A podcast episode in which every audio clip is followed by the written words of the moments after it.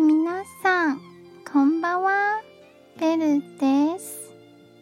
台湾の常識語を紹介しています。今日の言葉はこちらです。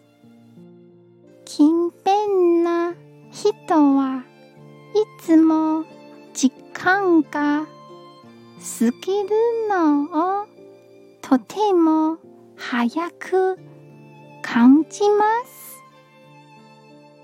怠慢な人はいつも時間が過ぎるのをとても遅く感じます。